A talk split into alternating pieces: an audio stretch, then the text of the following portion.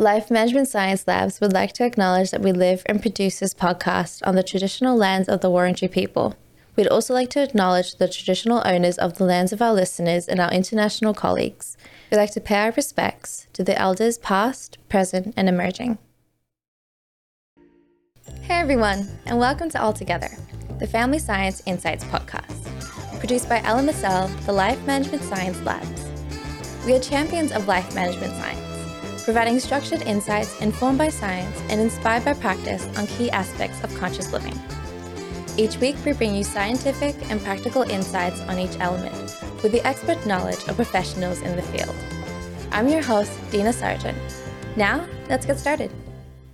Hey guys, and welcome back to another episode. We have previously clarified that a household can be formed in so many different ways. Some homes exist to provide a level of care that children need, Foster care is a type of out of home care for children who can't live on their own with their own families and are needing a specific type of guidance that are neglected by other guardians. Dr. John DeGarmo is leading foster care expert, author, speaker on different platforms, including TED Talk and Fox News. He's here today to talk about how a family functions with the introduction of foster children. Thank you so much for joining me today, John. My pleasure. Thank you. So, talking about foster families and foster care, it's such a broad, specific topic when you're talking about how a family is supposed to function. Like, we're talking about how to introduce foster children with your own children as well. And that's something that we don't usually talk about in terms of what foster care is. You usually talk about it's two um, two parents, two people who are in, in, a relationship or a single parent who's going ahead and fostering children. So it's very unusual to usually talk about and hear about the blending of both biological and foster children. Well, it's all my children have really known. You know, we've been a foster foster family for 20 plus years. My oldest child is 25. So for them, it's my kids, it's their norm. It's mm-hmm. their norm having extra siblings, extra brothers and sisters in the home. Mm-hmm.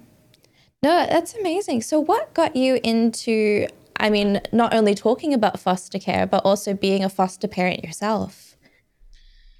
Well, it all goes back to my time when I was living in Australia. We were living in Great Keppel Island, um, and our first child died of a condition called anencephaly, or some pronounce it anencephaly. It's a condition where the brain or skull doesn't truly form, and my wife was in labor for 92 hours. Wow. Uh, my wife's from Dubbo. Uh, and then years later, we moved back to the US, and I was teaching in a very, very rural part of the country. And I noticed a lot of kids coming through my high school classroom who had issues of behavior and attendance and academics. And I kept thinking, what is wrong these children? What's going on? What's going on? And then I met a lot of their families and I recognized, aha, it really starts in the family. It really starts in the family. So I went to my wife and said, hey, you know, we lost our first child. We've, we've had three healthy children since then. There's a lot of children in my classroom who are struggling, who need who, who are who need help.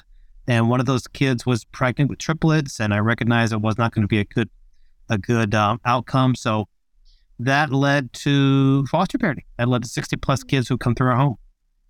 Wow, that's no, that's an incredible way, an inspiring way in order to start. It's such an emotional connection to to so many kids because especially as you're teaching them, you're seeing them how they go and how their performance is. So it's amazing that you were able to take them under your wing and really support them in in a really intimate way. Well, you know, it's family. And these in my house there's no label, there's no biological, there's no adoptive, there's no foster. They're all mm-hmm. part of our family. No, that's that's an amazing way to define it, and especially talking about on a family podcast, it's it's amazing to sort of see that that's what your definition of family is. Um, sure, and that, and that definition is always changing because we're all there's children coming in and out of the house, in and out of the house. Um, so you know, family for us looks probably different than many different families. We've had as many as eleven children in our house at the same time, very different colors uh, so again, it's something that's always changing and evolving, but what a wonderful blessing it is too. Yeah, no, it sounds it sounds like an incredible job, and for you to be able to take even a few kids, I think for me that's always that's always a really good thing. I think a lot of kids need a lot of support um, in so many different ways. Not only a roof over their head, but the emotional support of just being there as well. So, no, that's incredible to see. Thank you. Thank you. Um, so, before we get started, we love to start with a little icebreaker. It's called Have You Met John? And it's just a little get to know you a little bit more before we dive into the topic. Sure, sure. Yeah. So when I say these questions, just say the first thing that comes to your head. okay. Okay. so the first one is a favorite book of yours. The Bible. Okay. Yep. No, I I can see that. I can understand that. And that was a quick that was a quick jump. So that's the perfect book. no, I was gonna say I got a lot of books behind me too. So I, I love to read uh, all mm-hmm. different genres, but uh, you know that's the one I pick up every day. Yep. No, that's perfect. Um, how about your favorite movie? Oh dear. Um, I would say the 1941 version of The Wolfman, starring Bar- uh, Bela Lugosi and Lon Chaney Jr. Okay, I think I've only seen that a couple of times. So yes, I I can see. I think that's that's pretty cool. Pretty cool movie to see as your favorite. I like the classic films. Okay, perfect. How about a favorite podcast of yours? Well, I had my own for several years, uh, Parenting Factors with Dr. John. I like that one, but I, I, I listen now to a couple, probably probably three. I listen to. I listen to um, Monster Kid Radio. Again, my love of classic horror films. I listen mm-hmm. to the X twenty two Report. Um, probably and maybe a couple others, but those are the two I listen to on a regular basis. Okay. Well, I love the I love the classic horror film genre that you are. I, I think um, my dad and I we both share the love of that, and we have a little marathon once every season. I think it we just go through a whole lot of them. So no, that's pretty cool. so, how about a famous role model that you have? Um, good. And my wife, to be sure. Mm-hmm. It's probably probably the paramount one. Um, role models. Um, Abraham Lincoln was an amazing individual. I, I like Ronald Reagan, Jesus Christ. Um, but my wife probably is the one that stands out. Mm-hmm. No, I love that. Amongst all the other people that you've chosen, I think it's amazing that you've chosen your wife, especially with the amount of work that you guys do together uh, when it comes to foster care. So, no, that's I think she would appreciate that choice as well. now, how about a favorite course that you've completed? Are you you mean back in my history, uh, back in my college days? Yeah, or anything anything that you've done up till now as well. It can be a smallest course that sort of really changed your perspective. It could be anything. Oh well, gosh, you know what I do is I conduct training sessions across the globe on foster care, so I'm always learning as I as I'm researching and developing those courses. I'm always learning. Um, but back in college, I guess I really enjoyed history of film. was really neat. I did uh, I did a lot of radio back in the 80s. Mm-hmm. Um, yeah, probably that. Well, that's that's a pretty cool course. that sounds like a pretty cool one. Now, going into the questions that we're talking about today, we love to start off with um, a very familiar question to everyone. And I think we spoke about this a little bit earlier. But what do you think defines a family? Well, you know, I think the definition is different for really everybody. What my family looks like is certainly different than my parents that I grew up with, and it's certainly different than my sister. It's certainly different than my mother in laws. Um, so I think family is, is a group of people that love you, support you, um, are there for you, that you can count on, that you can look for for support again. You know, for our family, it's 60 plus kids. We've adopted three from foster care. We've had uh, so many kids come through our home over the years. So, you know, I think family is different for each person and family changes as well over time. No, I, I think this definition is pretty universal with a lot of other guests that have come through on the show talking about just just having a connection with somebody is what can call you call call a family. So I think it's um for me, I think there's a very set definition already. It's just we don't see it as a really biological definition of what it is. So I can definitely agree with that. So, what do you think the position of a family holds in today's society? Well, I think we're seeing the breakdown of families. Um, you know, that's why, well, here in the United States, you've got 5 million children who experience domestic violence in their homes every single year. You have uh, 800,000 children who are missing. You have 300,000 children who are victims of human trafficking. These children are coming from broken families. These children are coming from families that are in hurting, that are in pain, that are dysfunctional in some way. Uh, there's a reason why my wife and I have brought so many kids into our own families because their families were suffering in some way. So I think that we're seeing, sadly, a breakdown of fam- as family changes. We're seeing the breakdown of that traditional family, if you will. Um, yeah, it, it's it's it's disturbing, if you will. You know, I, I I wish I didn't have the business of the foster care institute because that means every child is living in a supportive, unconditionally loving family. But sadly, that's not the case. No, I I definitely I definitely agree with that. Do you think that it still holds the same importance of a family as it did maybe 10, 20 years ago? I do not think so. I do not think so. I think that um, it's rapidly changing. Um, and I think some of that is due to online technology and social media, if you will. I think so many people are, are influenced by that um, both positive and negative. But yeah, family. I think I think the the the idea of family has been under attack, if you will, for for a number of years now. Sadly, um, and it's the children who really suffer as a result. Mm-hmm.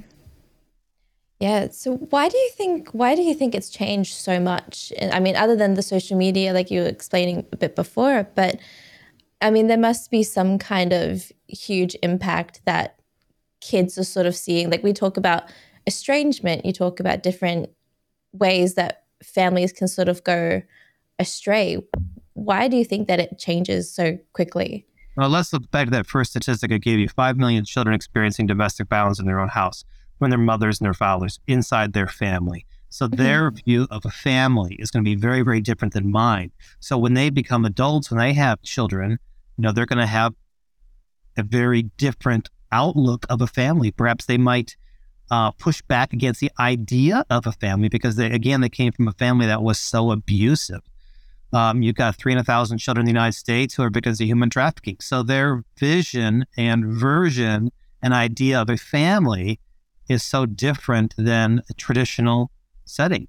Um, in this post-COVID world, you've got 70% increase in teenage suicide here in the United States. And we're facing what I think the real pandemic forget the viruses. I was more concerned about the mental health aspects of yeah. of of it for the children than of any virus.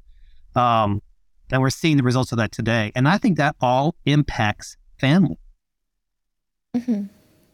And now we're talking about fostering and talking about sort of taking kids out of difficult situations that they I mean, we all can agree that they shouldn't be involved in in the first place. And you're putting them into a home that similar to yours, where it's full of care, where it's full of providing needs that um, are needing to be met. How would you define what fostering is? Foster care is providing a place of stability, structure, and unconditional love for a child in crisis.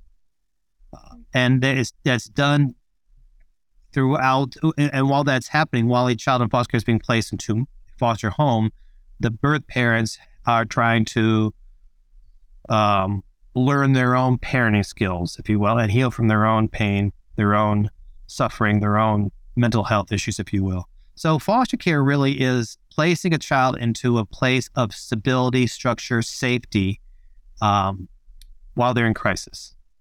Mm-hmm.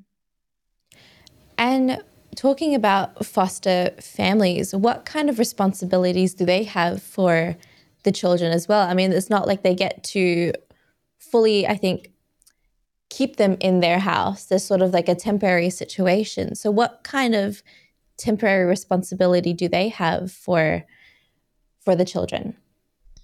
The same as your own child in regards to you're providing structure, stability, safety, nurturing, um, consistency, um, healthy diets, help with education and school. You know, again, as I said earlier, these are my children. So they're going to have every single type of opportunity that I can provide for my own children. So when a child is placed in my home, yes, I'm going to provide that stability and that structure and that unconditional love. And I'm also going to give, hopefully, introduce them to other opportunities like band camps, sporting events, music, music, things like that, just like I would my own children. Um, and you know, we we are raising these children, but you said temporary, and that's that's that's the focus. It is the focus.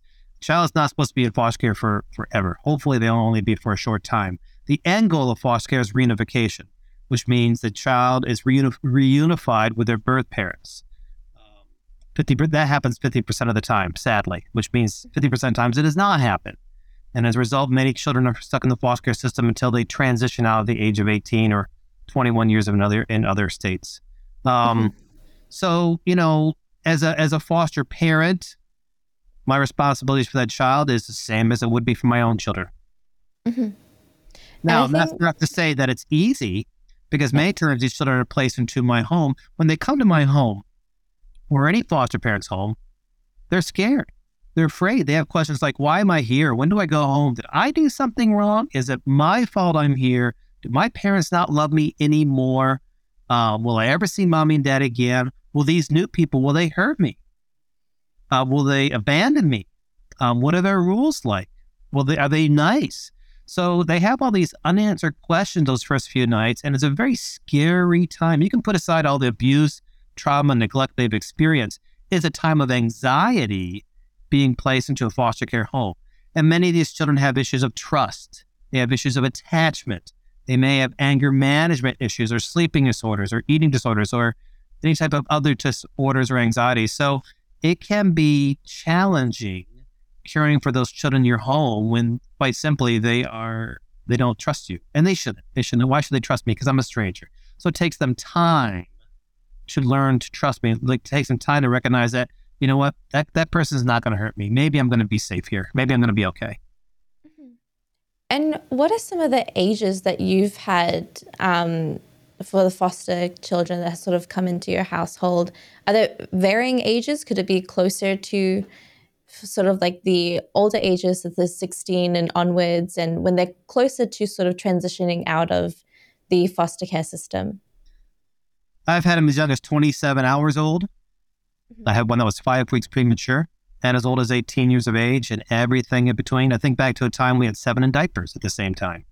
Wow. Uh, so we have had all age groups in our home, which makes mm-hmm. it interesting because it's never the same to be sure. Every child comes is going to bring their own wonderful gifts and their own unique challenges. Uh, you know, and and every age group brings with it its own um, joys as well. Mm-hmm. And to be a foster parent, I know like a lot of, um, I've had this conversation with people in um, people in my friend group when talking about adoption, talk about fostering and that kind of topics. And it's not something a lot of family, a lot of people are even considering as an option, which unfortunately is the case because a lot of people are saying, I want biological kids, I want kids that are mine. And that's, for me, that's a scary idea the fact that they have to define it like that, that they have to differentiate um, biological and fostering and adopted children and all that things. What topic, like, how do you talk about and discuss this with your partner or with other family members when you're considering to be a foster parent? Well, what you said there was so important. You have to discuss it with your partner and your spouse beforehand because you mm-hmm. both have to be on board. You both mm-hmm. have to be fully committed because if one person's committed and on board, the other one does not want to do it, you simply cannot do it because it takes both of you to do so. You know, you mm-hmm. don't have to be rich, you don't have to have a big house, you don't have to be married. Um, you just have to have really a heart to help children in crisis. And sadly, as we're having this discussion, there's a child right near where you live and right near where I live needs someone to step up and say, I'll help you. Mm-hmm. I'll help you. I'll be your family for the time being. Uh, but there are so many myths and misconceptions associated with foster care that kids are bad kids. It's not. It's not true. They are victims of abuse, neglect, abandonment. They're children in crisis. They're children who want uh, a normal type of lifestyle without being hurt. Mm. And I think, in a way, media and like films really put the whole idea of fostering and adoption in such a bad light when they sort of describe how the kids are. And it, sometimes it is the case, but a lot of times it really isn't how it's more as an exaggerated view as to right. how children are. So it's it's amazing that that's the kind of view, especially with the amount of um, help that fostering foster care systems are needing. It's turned into, oh, I don't want to have that kind of situation in my house, and so, how does that affect a lot of the systems that are in place when it comes to foster care? Well, you're right. The media presents a very, very negative image about it, one image that's oftentimes not true. Uh, and that's one of the things I try to do is I try to bring awareness to these issues, try to bring the realities of it, try to break down those myths and misconceptions and bring instead awareness, because I think awareness equals advocacy. More people who are aware of what's really happening and why these children are really suffering, then their hearts might be open up and say, you know what, maybe I can do it. Maybe I can help these kids. But, you know, since there is such a negative perception about it, that's one of the reasons why there is such a need for foster parents across the globe. Mm-hmm. Across the globe. Um, more children coming into a foster care system, not enough foster parents. And uh, that's why so many child welfare programs and agencies across the globe struggle Mm-hmm. And when talking about discussing it with the rest of the family members, you're saying everyone needs to be on board. Does that mean that the children that are already in the household also need to be on board with the situation? Oh, sure. And to be sure, mm-hmm. yes.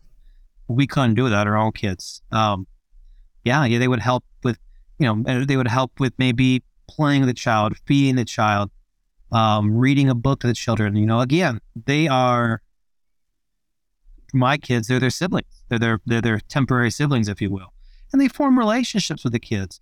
Is it always easy? No, it's not. Are there some times where it's it's uh sometimes my own kids are struggling? Sure, yes, but we couldn't do it without our own kids. And sometimes we need to take a break. We sometimes will sit back and say, you know what, we need to circle the wagons, if you will, and maybe spend some t- own time or maybe um, spend some time grieving after a child's been with us for a long time leaves because that's like losing a member of our family so many times. So mm-hmm. yes, it's it's important that our own kids are on board as well. And if they're not, then we can't do it. And how does that lead to a functioning family when talking about like the routine that goes on day to day? Um, kids still need to go to school, like all of those different situations that come about. How does that sort of function in terms of both the foster care, foster kids, and the um, other family members in the household? It's just organized chaos. um, it's exhausting, you know, when you have, but but but what you said though was true. You've got to have a, you've got to have consistency and structure. So it's very structured in our house. You know, we get up in the morning, we get ready for school, we do X, Y, Z to get ready for school. After school, there's a schedule, there's a consistent schedule. The kids know what to expect in regards to snack time, homework time, play time, dinner time, bath time, book time, you know, read time, bedtime. So they have that structure um, so they can know what to expect. And to be sure, there's there's times you got to be flexible, yes. But that structure, kids thrive on structure. They thrive on consistency, um, and also it just makes the family run smoother, if you will, as well. Everybody knows what to expect each day, and everybody can pitch right in. Mm-hmm. And now I think like talking about the challenges that sort of come about, um, other than the organized chaos that sort of comes around, what are some of the challenges that a family should anticipate when they decide to be a foster family? Well, to begin with, as I said earlier, you're gonna your heart's gonna break because when the, when these children come into your home, they need structure, they need stability, but what they need more than anything else is for someone to love them with all of their hearts, unconditionally. So when they leave, for whatever reason it might be, our hearts break because we're losing a member in our family that we've loved so much. Now, it could be a wonderful, what could be a wonderful ending for that child. They might go back to their birth family and have a happy ending ever after. But again, it's still, there is that hole in the heart. So they need to be prepared for that. You need to be prepared for the fact that these children are coming from a place of trauma. So foster parents need to be trauma informed. Um, and that that training is really, really essential and critical for foster parents. So we can better address and help these kids when they're facing their anxieties from the trauma they've experienced. And trauma, of course, looks different for each child. So, it, you know, you've always got to be learning. You got to have a lot of patience, understanding, compassion for these children. As I said earlier, they're going to come to our house and they're not going to trust us. They're not going to uh, have quickly form a relationship with us because they're going to have those questions, as they should. So that's when the patience comes in. We got to be patient with these children, understanding, listening, um, um, and flexible. But there, there are plenty of challenges. You know, when you have a child coming to your home who has issues of trust and attachment and some type of disorder, that can be difficult. It can be challenging, but the rewards are so are so wonderful. No, it's it sounds like an incredible journey, no matter how many challenges sort of come about. Um, what things should a foster family, if you're going to be a foster family, what kind of things should you prepare beforehand? I mean, other than the training that sort of takes place um, and the emotion, um, emotional strength to be able to know that this is a temporary situation, what are some of the other things that should be prepared beforehand? You've got to have a support group of some kind. Mm-hmm. Uh, because no one really understands a foster parent like another foster parent. My friends, my family members, those closest to me, they never truly understand what it's like having children in crisis in our home 24 hours a day. Mm-hmm. So we have to have some type of support group where we can share ideas, we can cry with each other, we can laugh with each other, we can lean on each other's shoulders for help without somebody criticizing us or judging us or looking at us kind of odd because it's a very strange lifestyle. And foster parenting is a unique lifestyle. When you have a child in crisis in your house 24 hours a day, seven days a week, um, it's a different type of family, if you will. So you've got to have that support group there where you can lean upon, learn from, um, get help from. That's critical. Um, you've got to make sure that, again, I mentioned earlier, your your your spouse, your partner, your family's on board, and then you just buckle up and get ready for a wild, wonderful adventure. Mm-hmm. And in terms of um, other things, I know there's a lot of um, cultural differences that can sort of take place in terms of when fostering, because it doesn't matter. There's so many different cultures, so many different um, set expectations as to how the child should be raised. You want them to also feel in their own community as well, no matter what race, no matter what religion, any kind of thing. So, what kind of things should you expect and sort of prepare for that as well? My wife's from America. I'm from Australia. Our godparents for some of our children are from Germany and Switzerland. We've been all across the globe. We have friends on every different continent. We are always bringing into those, to our house, those different cultures. So for my family, it's the norm. Mm-hmm. It is the norm. You know, if you look in our cabinet, you're going to see a bunch of Vegemite. And we, let's see, Mother's Day was yesterday, and I, my kids got my wife um, some, um, oh gosh, what is that stuff called? Well, um, she got they got some Australian snacks, Tim Tams, and some other things. Yeah. Um, so you know, we and, and and we celebrate Australia Day. We celebrate, you know, days in Europe as well. Um, so we're always bringing different cultures into the family, and I think it's great for the kids because they're introduced to so many different ideas, different experiences, um, different ways of looking at the world. Um, so that is important to recognize the ch- where the child's background from is. Um, at the same time, introducing new ideas into the family. Um, I mean, that's one of the wonderful things about our family, I think it is, because we have such a deep cultural well to draw from. Mm-hmm.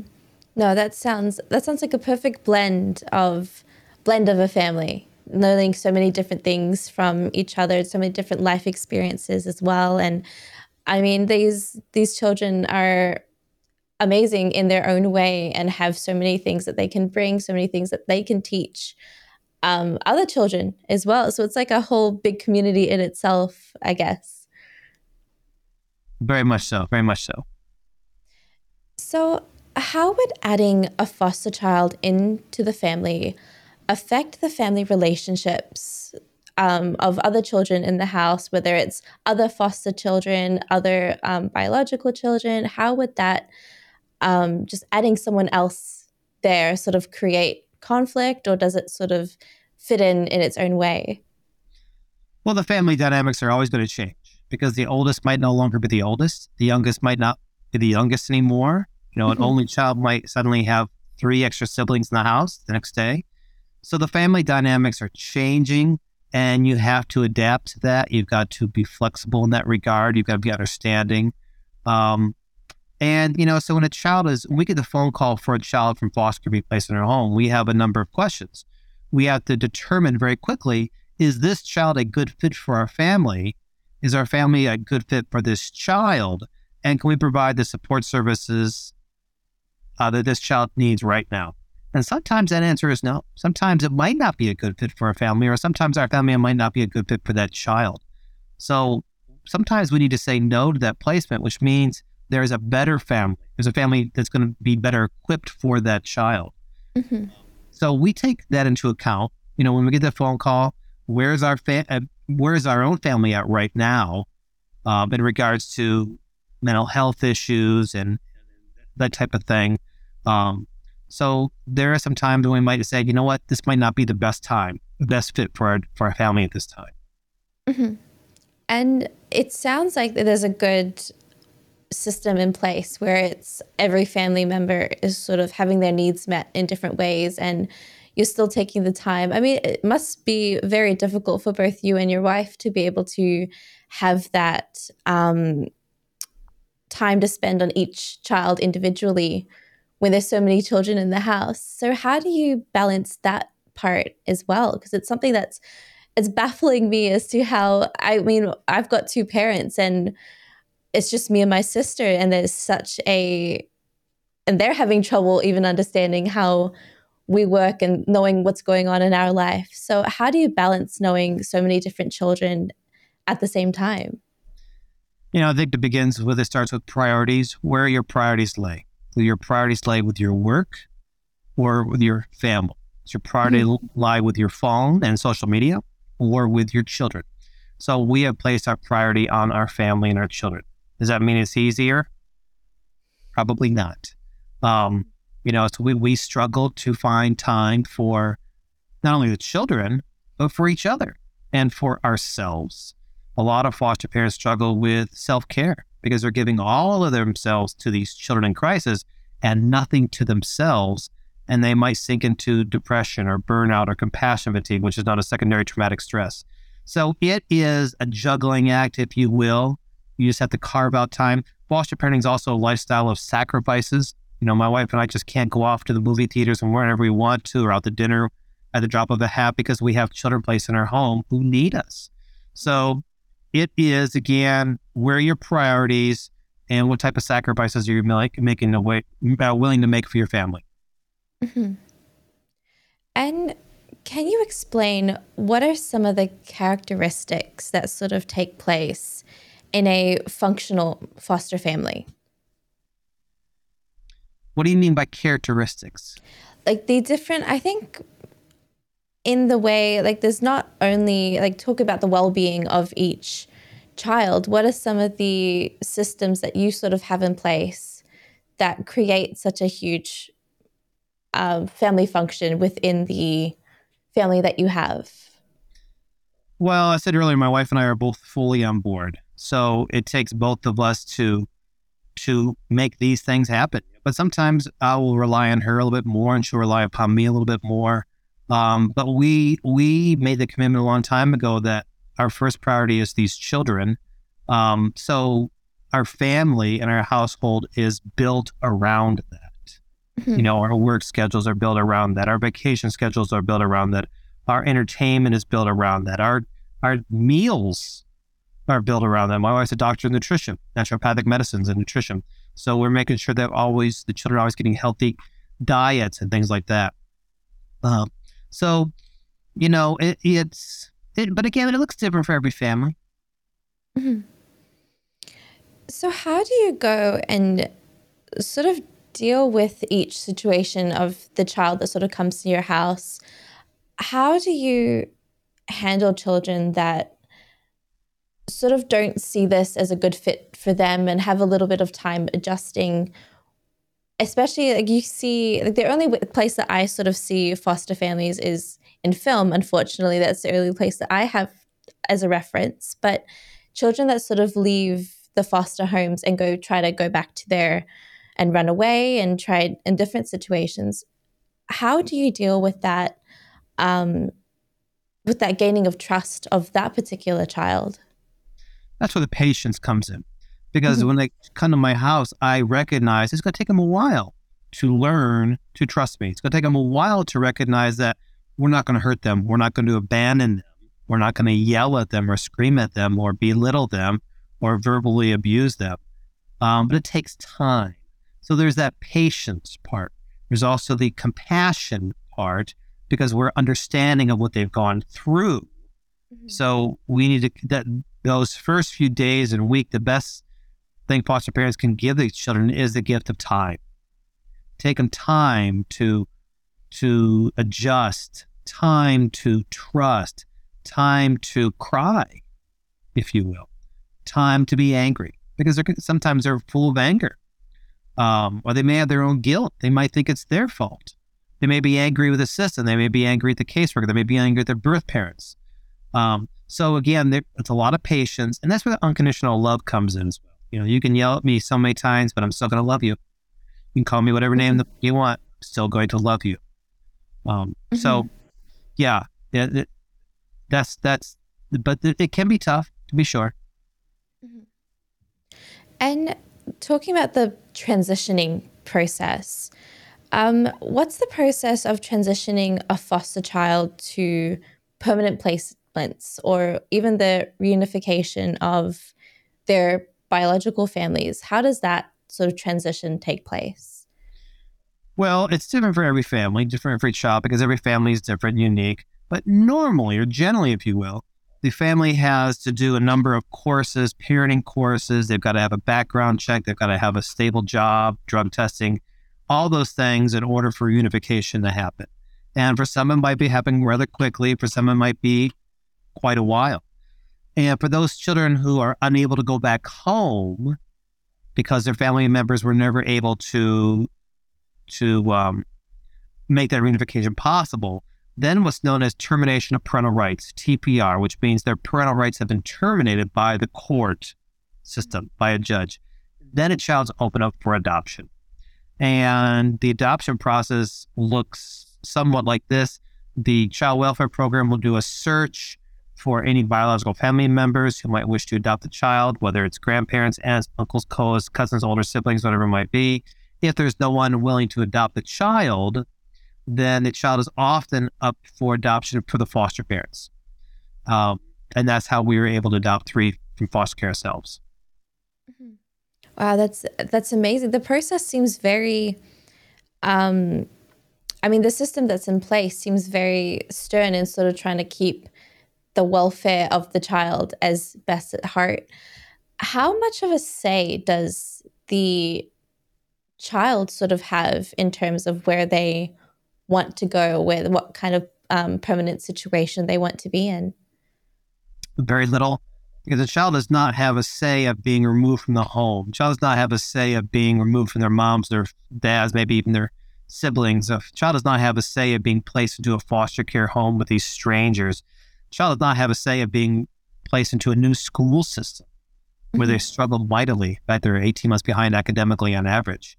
Um, so they don't really get that much say. But as they get older, as they get mm-hmm. older, and um, you know the possibility of adoption might come up, well, then they can have a say in that. Perhaps they know somebody that they could that might want to adopt them, maybe an older, a former teacher or somebody at church or a former foster parent or caseworker. So sometimes that's taken into consideration. but many times um, the child's wishes are not sadly heard. Mm-hmm. Well, that's it. Seems very. Um, it seems very situational in terms of each child and how the child feels, and because I know a lot of um, permanent situations are probably less uh, enthusiastic by the child that's sort of at hand. And again, I only have film, unfortunately, as a term of reference, but just from what I understand of it, it seems like a very good system in place that sort of takes care of the child's well being with them not really knowing what they possibly need as well. Yeah, that's generally true. Um, but you know, it really is different for every child, and the system is not a perfect one, anyways. But I will also state that uh, the media really does portray it uh, incorrectly. Mm-hmm. It's glorified. Okay. You know, it's Hollywood, it's, so it's glorified, and yes, uh, yeah, yeah. And how would you go ahead and try to change? I mean, you're working in so many different ways to try to change that understanding and try to not make the way that the media sees as someone's only point of reference. But what other things could we be doing as a society, as a community, in terms of trying to change that perspective of how someone like me unfortunately sees foster care and so, or other people sort of see how foster care is? Well, you know, I wrote my book, Fostering Love One Foster Parent's Journey, really to bring awareness to people who are not foster parents. I did my TED talk for the same reason to bring awareness, because I think awareness equals advocacy. Not everybody can be a foster parent. It's the hardest thing I've done. It's the most rewarding thing I've done, but it's the hardest thing I've done. But all, at the same time, everybody can help a child in crisis in some way where they live. So, first thing I would suggest is find out as much information as you can bring awareness to yourself so you can become a better advocate for these kids, whether you bring them into your home or whether you're donating school bag uh, backpacks filled with school supplies or hygiene items, whether you're providing meals to foster families in your area or adopting a child, if you will, during the holidays where you're providing some gifts at Christmas time or birthdays. If you have your own business, maybe hiring some of the youth in foster care to teach them some important social skills, communication skills, work skills, living skills. Um, there's so many ways people can be an advocate for these children without bringing them into their home. Mm-hmm. It sounds like something that definitely needs to be made more aware of. And I think a lot of people, I think their only way that they would know what foster care and how the system goes is if they search for it. It's not something that's sort of widely seen as a normal system, as something that's so um, so opportunistic as well in terms of how it comes around. So, yes, I think talking about it today definitely brings awareness to me as well. I think I'm to definitely go home and search up some foster donation areas because I think it's such a it's such a huge thing that's not widely talked about unfortunately. It isn't talked about because it makes us feel uncomfortable. It's not talked mm-hmm. about because we don't want to we don't want to address it. It makes us feel uncomfortable so we ignore it. We talk about something else instead that makes us feel better. And as a result, these children are suffering. You know, these these again, these children are not these are not bad kids. These are children who are victims of abuse, neglect, abandonment, and they just want someone to love them. That's really that's really what it boils down to. They have mm-hmm. people don't recognize that. Or they say, oh, I can't. I'm too busy. I can't. I have this or that. Um, I don't want to get involved. So yeah yeah, that's sadly that's the, that's the case. Yeah, I think especially when in terms of how people define their um, define what family is and what children are to them. I think a lot of people are stuck on that biological children ideology, which is which is so 20 years ago, I think, in terms of what we see families and how the family dynamics are now. Right, right. So now we're going into the practice and habit part of the show. And it's just a, I know we've spoken a lot about how your family functions and different situations that your family can find yourself in. But as an expert in foster care, what are some of the practices that you take to improve a relationship when deciding to foster a child? Well, learning never stops. So I'm always trying to learn because when a child comes in our house, they're going to have some type of anxiety, some type of disability, if you will, some type of disorder. So I'm always researching, always learning so I can be better prepared and better equipped to provide the support services that child truly and desperately needs. So, you know, at 60 plus kids, that means there's 60 different ways of parenting. It's never the same, never the same. Um, you always have to adjust. You got to be flexible. What one what worked with one child is not going to work with another child, uh, in so many different ways. And these children are all coming from various backgrounds. Um, and so many times they they are not familiar with the traditional household setting, if you will. You know, they're not familiar with what does a healthy diet look like? Why is it important to go to school? What does unconditional love really mean? What does consistency look like, or what does structure look like? What does it mean to sleep safely in your bed seven nights a week without getting hurt? Um, so, you know, it's always adapting to the child's needs. Mm-hmm. And what are some of the challenges that you go through when going through the practice of improving a family relationship with sort of the blending of both different types of children? I go back to the trust. That's such a difficult thing because for some of these kids, they they don't trust and they don't want to trust. They don't want to trust because they've been betrayed so many times by so many different adults in their lives, those people who profess to protect them and love them have betrayed them in some way. So they don't trust adults and, and they, they probably should not because they've been hurt so many times. So that's difficult. Um, you know, also it's difficult having a child come into your home with these disorders and these anxieties that that you might not be familiar with. So you're you're suddenly trying to catch up and learn, hey, gosh, what what what is what is going on with this child? Why are they behaving this way? Oh, now I see why they're behaving this way. Now I see some of the signs and symptoms. Now, how can I best help and address address it? Um, that's challenging. Um, you know, just just the day to day routine can be tough. Let me tell you, when you get all these kids got to get to school in the morning, it's um, it's tough too. Uh, mm-hmm. There's not enough hours in the day. There's not enough hours today. My wife and I often fall into bed at night completely exhausted.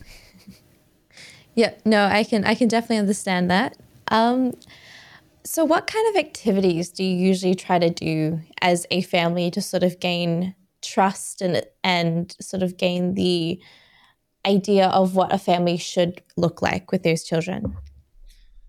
we play games together. We have dinner together without social media. Well, in fact, at dinner time, we have a, a game, if you will, where we pull out this deck of cards and they're just full of questions. So we're always asking questions to engage in conversation and get thinking process involved with the kids. You know, we're, we're teaching them new skills. You know, they, when they come to our house, when they hit age 10, they're doing their own laundry. They're doing their own cleaning. Um, they're learning how to cook at an early age. Maybe eight or nine years of age, we're going to start introducing them to cooking eggs or making sandwiches, that type of thing. Um, we're always trying to teach them new skills. Um, lots of games, lots of family activities. Um, yeah, yeah, that's the type of thing, and that and that helps build trust. That helps build attachment. That helps build relationships. That helps build communication skills, and so much more. Mm-hmm. Do you usually set up a certain time to be playing the games as well? Is there a certain that they sort of expect in the routine? Well, we have game days, and then of course at dinner time we're also having these questions as well. Um, you know, it, it it depends. I should. I, it's hard to say this, but sometimes it depends on how many kids are in the house. mm-hmm. uh, you know, if I have seven in diapers, probably a lot of my time to be spending diapers, changing diapers, yeah. uh, or feeding babies. So you know, but we try to make a game out of everything. You know, we try to try to have a an environment of fun, an environment that's filled with joy. Mm-hmm. No, that's that's amazing. It's amazing to see um, for them to also see what a family is supposed to look like in terms of um, the amount of care, amount of love that should be expected from two adults that are so supposed to be looking after them. So it's nice to see that they have that um, they have that view as well. Yeah, I think so too. I think so too. It's always discovery. We're always trying to teach kids new things. And, you know, we often tell them to go outside and play. And, you know, right now in my house, there's two baby rabbits, there's four baby kittens, we got baby chickens right now. Boy, what else do we have? And they're taking care of those animals. They're learning new skills, but they're taking care of those animals. And that, that helps nurturing and healing as well. So it's, um, again, it's constant, just try to be a positive, joy filled, love filled environment where they, they can feel comfortable in ex- trying new things and learning new skills. Mm-hmm. And how do you think that this habit, this practice, the routine, um, has impacted your perception as to what family and life is supposed to look like? Well, I've had 60 plus kids come through my home, so my my heart is I've learned to love so much more. I've learned to be so much more compassionate. I believe I'm a better person, better husband, better father, better member of the community from all these children who come through my home. Um, just grateful for the opportunity to to have the opportunity to, to love these kids, mm-hmm. these kids. And what what kind of person would you recommend the whole idea of fostering for? Like you said, it's not for every every person. It's not for every individual. So, what kind of person is sort of the best description of a foster parent? Somebody who really wants to help a child in crisis and is really willing to open up their heart as well as their home mm-hmm. for a child in crisis. Okay. That's a that's a very good definition. It's not an easy easy definition to be able to fulfill as well. So it's nice and descriptive. Thank you. Now, Thank you. We've got some questions from audiences that were sent to us, and they're quite a few of them. I think some of them I mentioned a little bit earlier, so I'll try to keep them in a less of a repetitive stream. So, number one is how do you handle the emotional challenges that come with fostering? you have to allow yourself time to grieve when a child leaves your home. You have to allow yourself to open up your heart for these children. You know, foster parent's heart's a lot like a quilt with all these patches all over it because um, it's it's hard when a child leaves your home for whatever reason it might be. Um, so that you know, those are really the basic, the, the, the really the biggest emotional challenges are that broken heart, um, yeah, you know, it can also be frustrating. Sometimes it's frustrating seeing it, seeing a court make a decision that you don't necessarily agree with for the child's benefit. Um, it can be frustrating watching a child uh, struggle in school and there's not much you can do to help that child.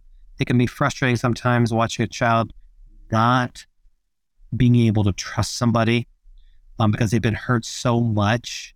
That's all very sad. So lots of times foster parenting is a very emo- it's an emotional job. I don't want to even say it's a job. It's an emotional lifestyle. It's a very emotional lifestyle because when the kids come to our home, they just need someone to love them. That's what they mm-hmm. need.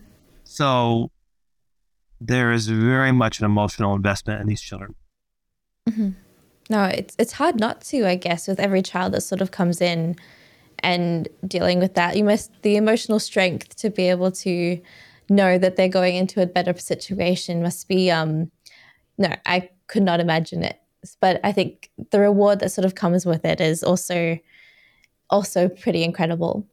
Um this is a pretty interesting question. What's some of the memorable success stories that, from your experience as a foster parent? Watching a child learn how to smile for the very first time after four years of abuse. Watching a child learn how to trust somebody. Watching a child learn how to laugh the very first time, watching a child go off to college and become a success. Only 6% go to college, only 2% graduate with a four year degree, 55% drop out of high school. Um, those are some of the successes. Um, having a child um, say, I love you, that's so rewarding. There's so many rewards. You know, I think back to a couple of Christmases ago, we had 20 plus kids come to our to our home during the Christmas holidays, just coming back to visit the family. Mm-hmm. Wow, that I see the reward that sort of comes with it is is incredible. I the amount of times that um, I speak about this with a lot of my um, friends, that as I've mentioned, and I don't think they could ever understand the amount of love that sort of comes into fostering and even adoption to that extent as well. The amount of um, opportunity that you know that you're giving a child that's gone through so much already before you've even gotten to know them is is amazing. So, what is the typical duration of a foster placement? Well, again, it's, it's different for every child, but you know, 18 months on, on average is 18 months kind of the average, but it's different for every child. We've had children as young, as little as a day and as long as almost two years. Sometimes four months, six months, nine months. It, again, it's different for every child because every child's got a different family situation. Sadly, mm-hmm. some children will languish in foster care for their entire childhood. Wow. No, that that is um that is pretty amazing. Are there any situations that sort of gone ahead and gone throughout their whole until they're 18 years old? Many times, many times. Wow. They they age out of foster care or they transition out of foster care because nobody would adopt them. Mm-hmm. In the United States, there's about 120,000 kids in foster care a year who are for adoption who never get adopted. And that's mm-hmm. just tragic because every child deserves a family. Where will they go on Christmas Day? Who will sing a happy birthday?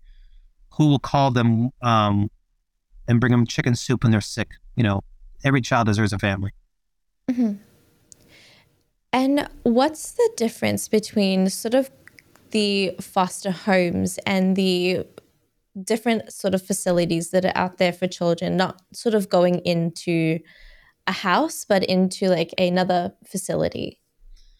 Well, there's, you know, foster care looks different uh, across the globe. For some children, they're going to be in a traditional foster care home like my own, my wife and I. Mm-hmm.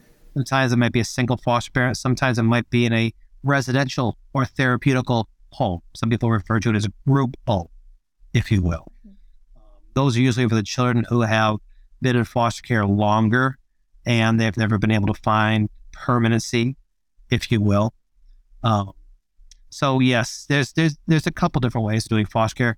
None of them are perfect, and it's not a one size fits all. Some children some children thrive with in a traditional foster care setting. Some children thrive in what's known as kinship, where they're living with a relative, maybe a, an aunt or an uncle or a grandparent, while their parents are are trying to work their caseload. Um, so it's different for it, it's different, and again, it's not a one size fits all. There's there's uh, a place for all the table, if you will. Mm-hmm. And is it more?